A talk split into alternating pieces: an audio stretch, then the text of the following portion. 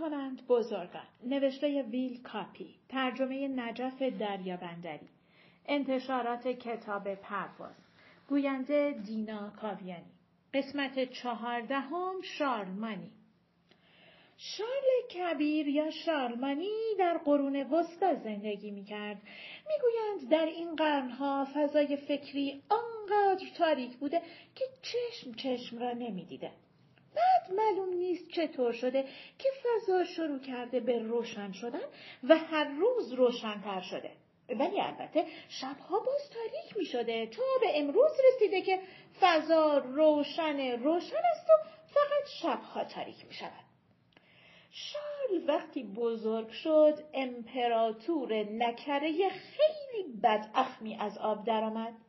ولی وقتی که هنوز بچه بود چیزی توی جبینش دیده نمی‌شد و توی خانه او را هم مثل بچه های دیگر با همان اسم کوچکش صدا می‌کردند و او هم جواب می‌داد. در صورتی که وقتی بزرگ شد اصلا کسی جرأت نداشت او را صدا کند مگر اینکه از جان خودش گذشته باشد. ولی هیچ کس نمی‌داند این تغییر دقیقا کی اتفاق افتاد. پدر شار به پیپین پست قد معروف بود و مادرش به برتای گنده پا. از قد و اندازه پای خود شار خبر درستی نداریم ولی اگر راست باشد که بچه حلال زاده به داییش می رود قد و قواره این بچه را هم می شود حد زد. پدر شار یعنی همان پیپین پست قد پادشاه نبود بلکه فرمانده کاخ پادشاه دیگری بود به اسم شیلدریک بیمخ. بی خود هم به این شیلدریک نمی‌گفتند بیمخ چون هیچ کاری انجام نمی‌داد و همش با معشوقه هایش می نشست و شراب می‌خورد. گاهی هم محض تفریح مادر بزرگ یکی از معشوقه ها را که لابد دیگر به درد نمیخورده به یک اسب میبست و اسب را هی می‌کرد و خودش و آن معشوقه ها که لابد دختر آن مادر بزرگ به درد نخور هم جزوشان بوده از خنده قش می کردند. امروز یک همچو صحنه چندان خندهدار به نظر نمی آید. ولی خب تاریخ چرخیده و ذوق و سلیقه ها عوض شده. لابد آن روزها اینجور صحنه ها خندهدار بودند. این جور تفریحات البته فقط از عهده پادشاهان و صاحبان اینجور مشاغل برمیآمد. وگرنه تا به حال نسل هرچه پیر زن است در اروپا بر افتاده بود. ولی ظاهرا این کار در همان زمان هم طرفدار زیادی نداشته چون بعد از مدتی حوصله پیپین از این بیمزدگی ها سر رفت و زد شیلدریک بیمخ را از کاخ بیرون کرد و خودش به جایش نشست. این در سال 752 میلادی بود. در این موارد عیب کار در این است که وقتی آدم بالاخره نقشش را اجرا می کند و به سلطنت می رسد بیشتر عمرش صرف نقش کشیدن و پاییدن طرف و توطعه خائنانه شده و وقتی که بالاخره خیانت انجام گرفت و در نتیجه تغییر ماهیت داد یعنی به اقدام شجاعانه برای نجات کشور از ورطه نیستی مبدل شد دیگر چیز زیادی از عمر آدم باقی نمانده است. این پیپین هم بعد از نجات دادن کشور بیش از شانزده سال عمر به این دنیا نداشت چون در سال 768 میلادی ناچار شد دار فانی را بدرود بگوید. از پیپین دو پسر باقی ماند یکی همان شارل خودمان یکی هم پسر کوچکتری به اسم کارلومان کارلومان وقتی پدرش زنده بود صحیح و سالم به نظر می رسید و هیچ کس ندیده بود که حتی یک روز نکنال کند. ولی بعد از فوت پدرش معلوم شد بیماری مزمن کشنده ای داشته که خودش خبر نداشته. در هر حال چیزی نگذاشت که او هم ناچار شد دار فانی را بدرود بگوید.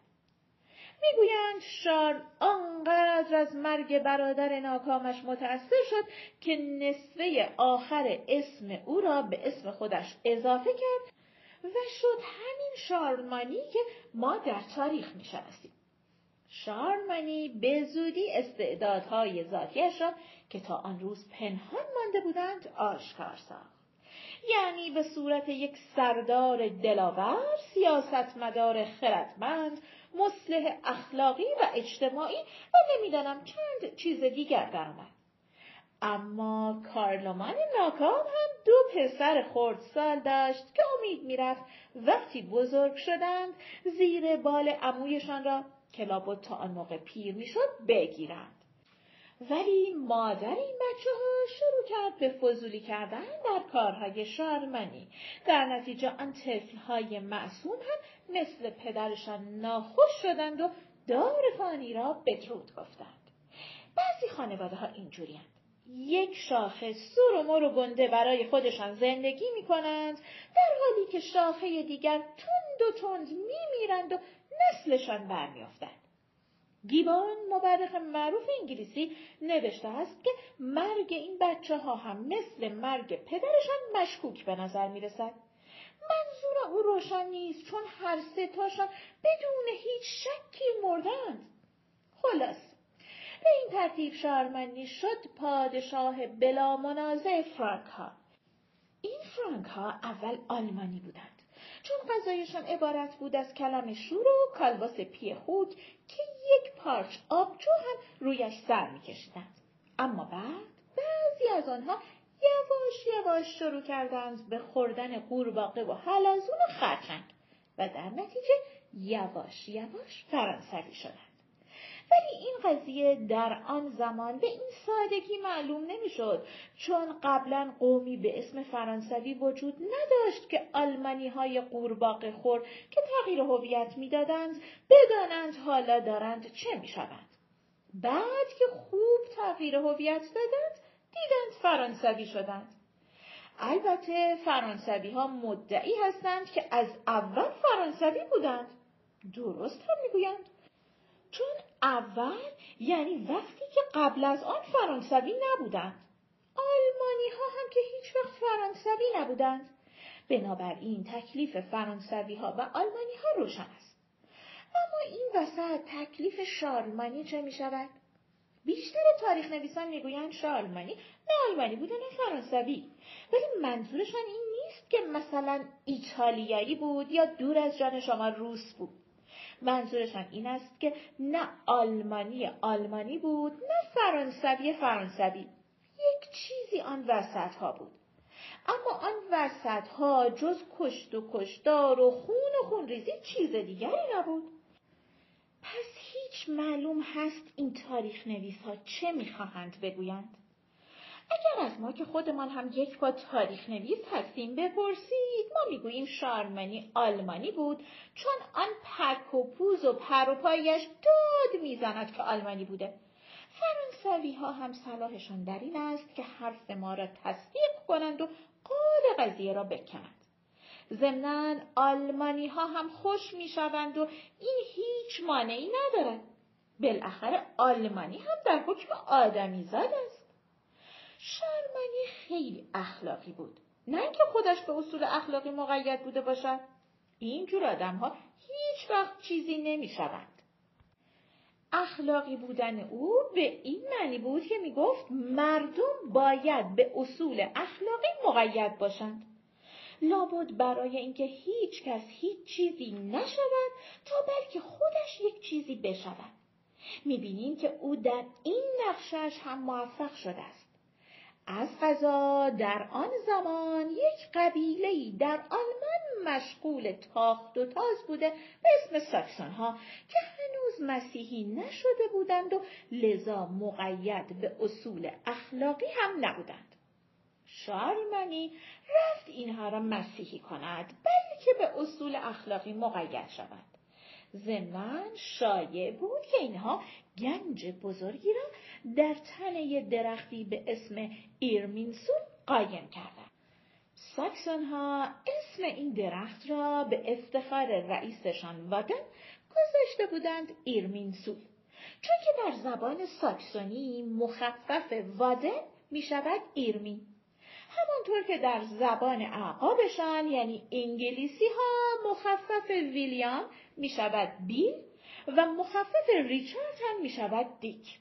خلاصه شرمنی همین که ساکسونها را قصه تعمید داد دید بهتر است دستور بدهد سربازانش تنه درخت ایرمینسول را بشکافند. نکند یک وقت خالی باشد.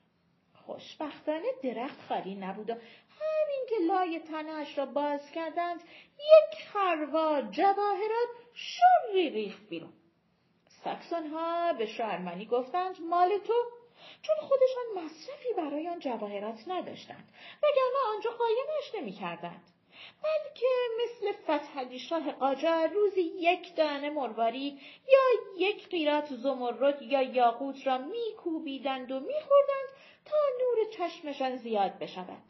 حالا اگر بر اثر بلعیدن خورد شیشه دچار زخم معده یا شقاق انتهای روده بزرگ می شدن مسئله ای نبود.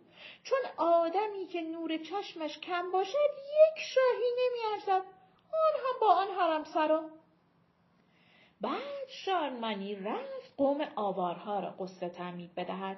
چون که گویا این قوم مقدار زیادی شمش طلا توی قلعه مرتفعی انبار کرده بودند و آن قلعه به هیچ ترتیبی قابل تصرف نبود. یعنی آوارها خودشان اینجور خیال می‌کردند. بعد نوبت به اقوام سرب و ویلتس رسید. اسم این قوم مثل همان فلز معروف تلفظ می شود ولی سرب ها با آن فلز هیچ نسبتی نداشتند. بعدا معلوم شد این قوم هم چیزی بارشان نیست شاید هم چیزهایی داشتند و بروز ندادند. چون بعد از قضیه ایرمینسول و قلعه آوارها هر وقت شارلمانی می‌رفت جماعتی را قسل تعمید بدهد آنها اول چیزهای قیمتیشان را چال می‌کردند بعد برای تشرف به دین مسیح حاضر می‌شدند. این بود که بعد از مراسم قسل تعمید شارمنی دستور داد زمین ها را بکنند و حتی آدم میفرستاد ته چاه را خوب لایروبی کند نکند یک وقت مسیحیان نودین بی آب بمانند. به این جهت تاریخ نویسان نوشتند که شارلمانی به نیازهای اساسی جامعه توجه زیادی داشته و از این لحاظ یکی از اولین پادشاهانی است که در امر حکومت دید مدرن داشته است.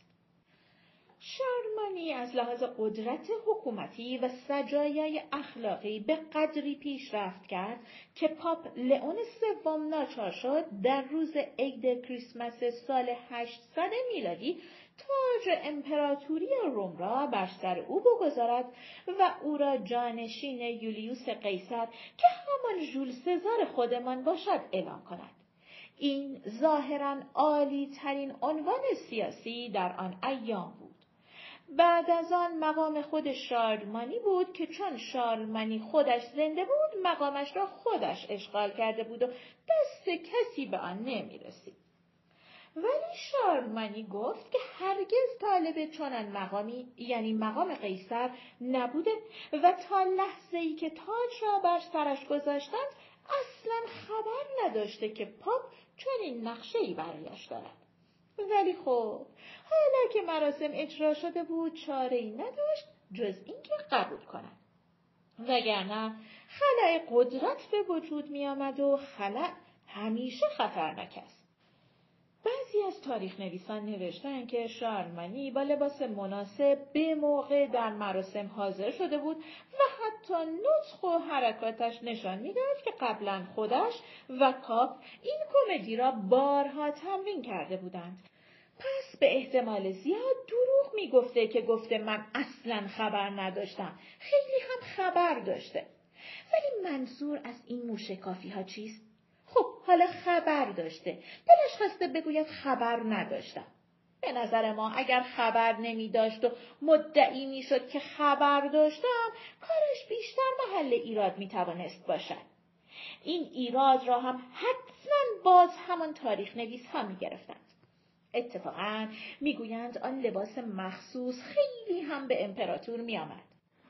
می‌گویند هارون و رشید هم از بغداد یک رأس برایش فرستاد که اسمش عبدک ابوالعباس بود و امپراتور بعد که با او خودمانی شد عبدی صدایش می‌کرد. گویا آن عربی که فیل را آورده بوده اسمش ابوالعباس بوده. دم در قصر ازش می‌پرسند این دیگر چه جور جانوری است؟ هیچ معلوم هست سرش کدام طرف است و دمش کدام طرف است؟ چون شنیده بوده آلمانی ها زیاد زرزر می کنند خیال می کند دارند می‌پرسند اسمت چیه؟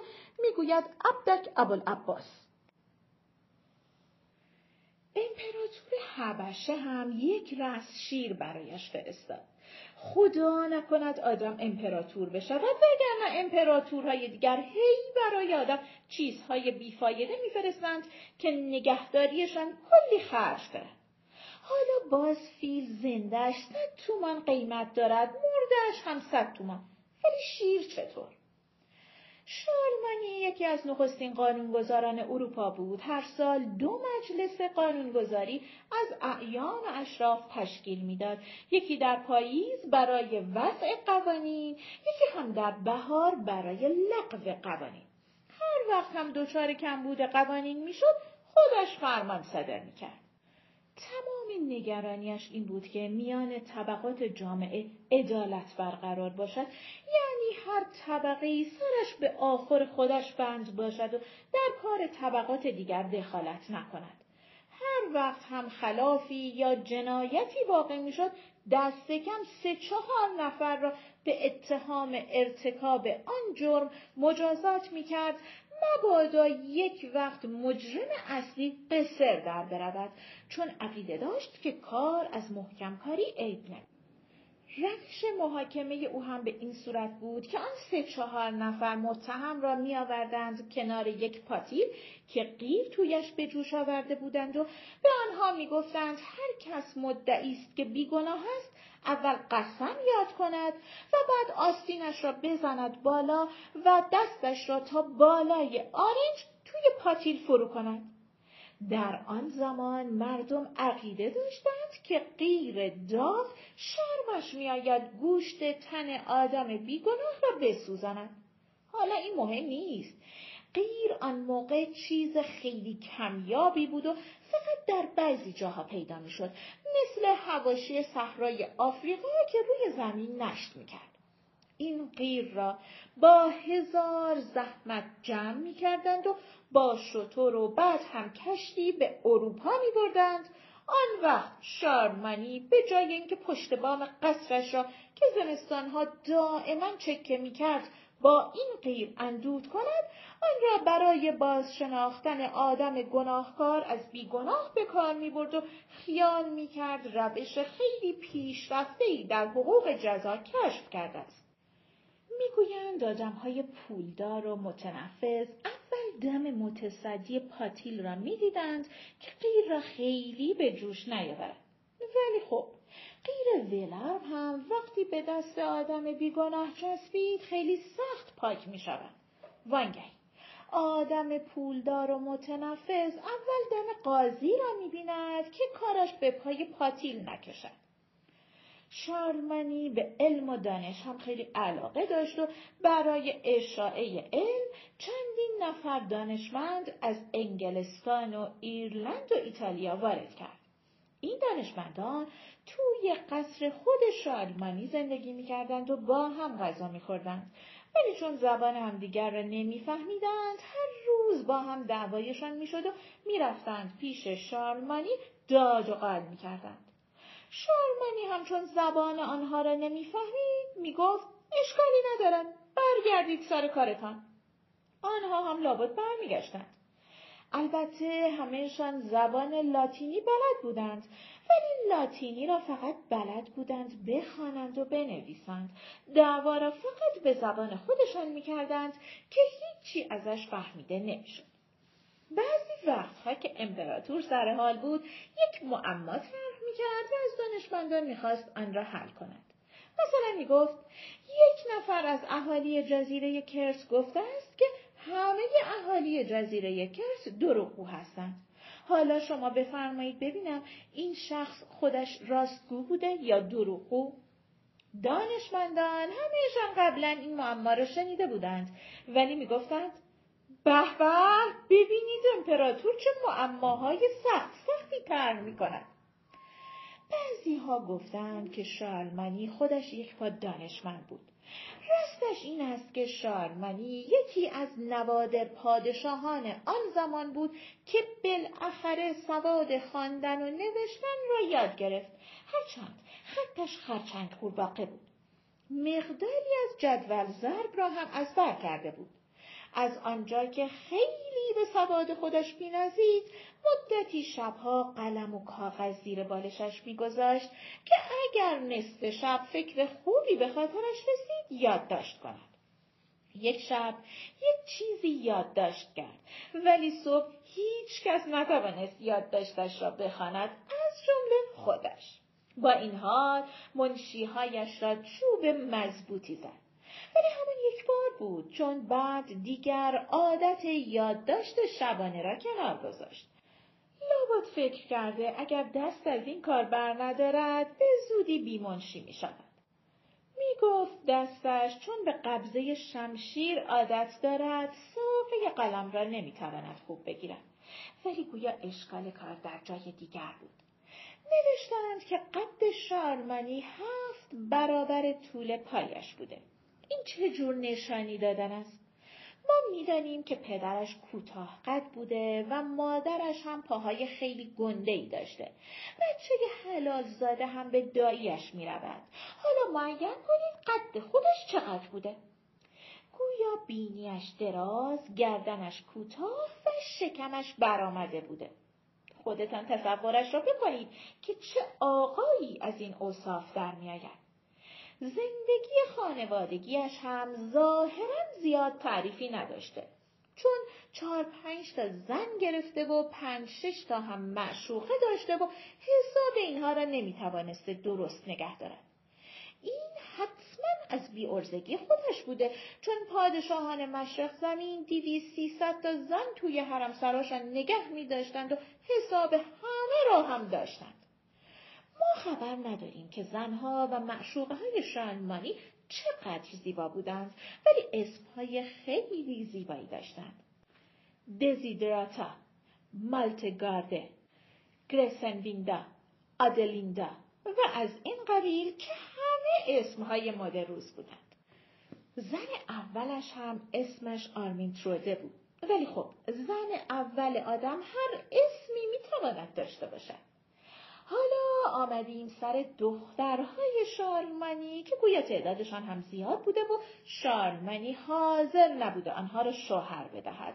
دلیلش هم ظاهرا این بوده که می‌گفته مایل نیست هیچ کدام از اعقابش از جنس اوناس باشند. لابد فکر می‌کرده دخترها همیشه دختر میزایند. حالا پسرها را کیا میزایند؟ مسئله است که شارلمانی معترض آن نمی‌شد. چون سرش شلوغ بوده و وقت پرداختن به اینجور دقایق منطقی را نداشته. یک دلیل دیگرش هم احتمالا آن بوده که این دخترها غالبا به مادر شارلمانی و مادرهای خودشان و شاید هم به خود شارلمانی رفته بودند و شوهر دادن اینجور دخترها طبعا صلاح نیست. اما یکی از آن دخترها بالاخره توانست با شاعری به نام آنگیلبرت دوست بشود و پسرشان هم منتقد ادبی از کار درآمد. شعرا خیلی از این منتقد حساب می بردند چون اگر کسی حرفش را گوش نمی کرد او هم می‌رفت به پدر بزرگش خبر می‌داد. به این دلیل صنعت شعر در اواخر دوره شارلمانی خیلی پیشرفت کرد. می‌گویند یکی دیگر از دخترها هم با نویسنده‌ای که برای نوشتن زندگی نامه شارلمانی استخدام شده بود از قصر فرار کرد. گویا شب فرار برف سنگینی هم باریده بود و دختر برای اینکه جای پای طرف روی برف نماند طرف را کول می کند و تا مسافت دوری می برد.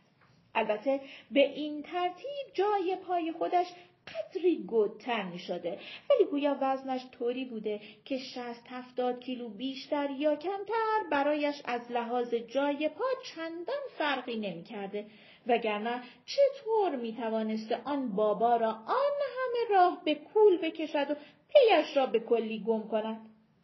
ولی در تایید این قضیه متاسفانه شواهد تاریخی زیادی در دست نیست.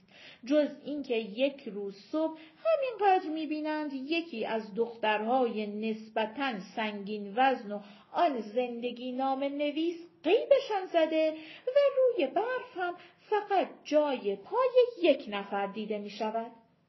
این تمام معلومات عینی موجود بوده. حالا از این معلومات هزار جور فرضیه می شود ساخت.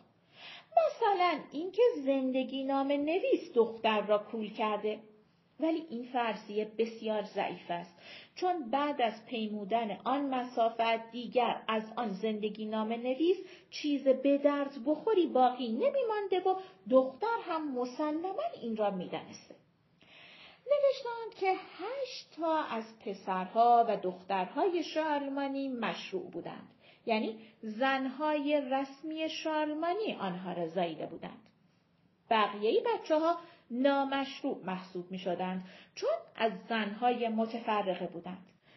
ولی واقعیت امر قدری پیچیده تر از این بوده است چون بعضی از ناظران سیاسی واقعیت علقه ابوت شارلمانی را با بعضی از آن هشتا محل تعمل می دانستند و حالا که در مورد بسیاری از بچه های دیگر در این واقعیت تردیدی نداشتند. بعضی از اینها حتی در خانواده های دیگری متولد شده بودند. خود شالمانی ده تا از این یکی ها را قبول داشت ولی ننوشتند چند تا از آن هشت تا را قبول داشت. حالا می‌گیریم پنج تا. ده تا و پنج تا می‌کند پانزده تا. پس شالمانی پانزده تا فرزند مسلم داشت که پنج تاشان مشروع حساب می شدند و ده تاشان نامشروع. ده پانزده تا هم فرزند غیر مسلم داشت که سه تایشان مشروع حساب می شدند و باقی نامشروع. به این ترتیب فرزندان خانواده شارمانی به چهار مقوله اصلی تقسیم می شدند. ولی بعضی می‌گویند اگر کارشناسان خوب در قضیه باریک می شدند احتمالا مقوله های دیگری هم پیدا می کردند. این از بچه های شارمانی. ولی شارمانی بیشتر از بچه به جنگ علاقه داشت. چون در مدت چهل و سه سال سلطنتش پنجاه و چهار جنگ راه انداخت. با هر جنگی قسمتی از اروپا را گرفت و مردمش را به همان ترتیبی که دیدیم غسل تعمید داد و نتایج کار را به پایتختش یعنی شهر آشن که آخرش هم چیزی نشد منتقل کرد و به مردم محل گفت حالا هر جور دلتان می‌خواهد زندگی کنید فقط خراج سالانه فراموش نشود به عبارت دیگر شارلمانی با تلاش خستگی ناپذیری توانست ساختار سیاسی بدوی و متشتت اروپا را دگرگون کند و همه کشورهای پراکنده آن زمان را در زیر پرچم امپراتوری واحد و قدرتمندی متحد بسازد که از دریای شمال شروع و به دریای مدیترانه ختم می‌شد. بعدش هم سرمایه سختی خورد و در سال 814 میلادی امپراتوریش را برای همان چهار مقوله اصلی بر جا گذاشت. تاریخ نویسان نوشتند که شارمانی بذر فرهنگ و تمدن و مسیحیت را در سرزمین های تازهی پاشید و نظام سیاسی اروپا را پیریزی کرد. حالا اگر بعدا چیزهای دیگری از خاک درآمدند لابد علتش این بوده که بذر او سلکسیون نشده بوده و مثل خیلی از بذرها قاطی داشته. اما عبدک ابوالعباس یعنی همان فیلی که هارون رشید برای شارلمانی فرستاده بود تا چهار سال پیش از مرگ شارلمانی زنده بود و روزی یک خروار برگ کلم و چغندر و هویج و اینجور چیزها مصرف می‌کرد. اینطور که نوشتند در آن سالها مزنه قیمت ذرت بوداده در صفحات اطراف قصر شالمانی خیلی پایین آمده بوده و ادهی هم شکست شده بودند. بعد در سال 810 شارمانی عبدک ابوالعباس را برمیدارد و به جنگ دانمارکی ها می‌برد چون با همان کور سابادش توی تواریخ خوانده بود که هانیبال در صحنه نبرد از فیل مثل تانک استفاده می‌کرده. ولی عبدک ابوالعباس گویی بر اثر سالها عدم تحرک و تخلیه یک نواخت و شاید هم کهولت خیلی سر حال نبوده. چون هیچکس نمی‌دانست وقتی آن عرب او را آورده چند سال داشته. به هر حال وسط راه یک روز ناگهان روی زمین میخوابد و دیگر بلند نمی شود. فیل هم وقتی خوابید مگر خودش بلند شود.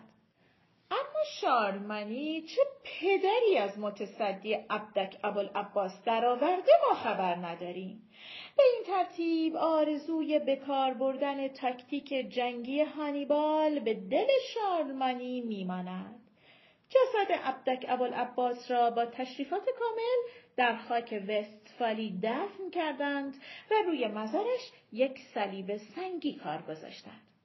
پایان قسمت چهاردهم